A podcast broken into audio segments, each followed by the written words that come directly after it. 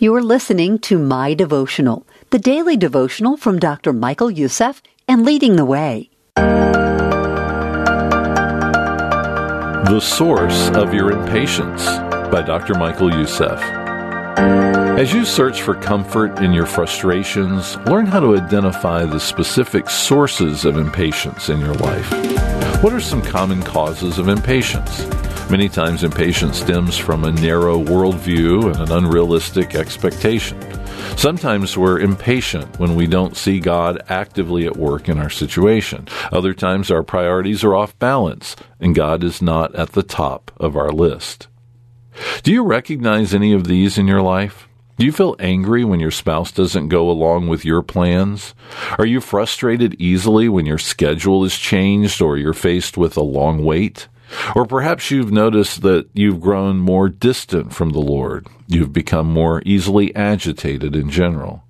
If you find yourself growing impatient with others, remind yourself whoever is patient has great understanding, but who is quick tempered displays folly.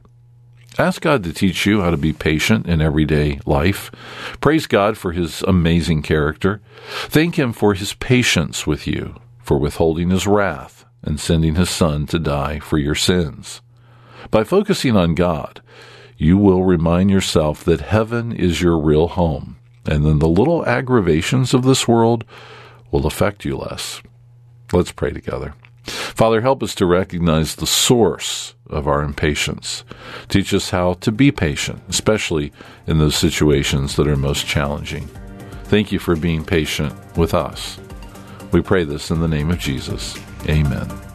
If you have questions about your relationship with Jesus, we're here to help you.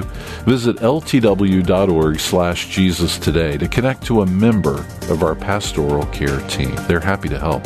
That's ltw.org slash Jesus. If today's devotional encouraged you, we'd love to hear about it. Leave a review and share this episode with a friend who needs to hear it. My Devotional is a ministry of leading the way with Dr. Michael Youssef. To learn more, visit ltw.org today.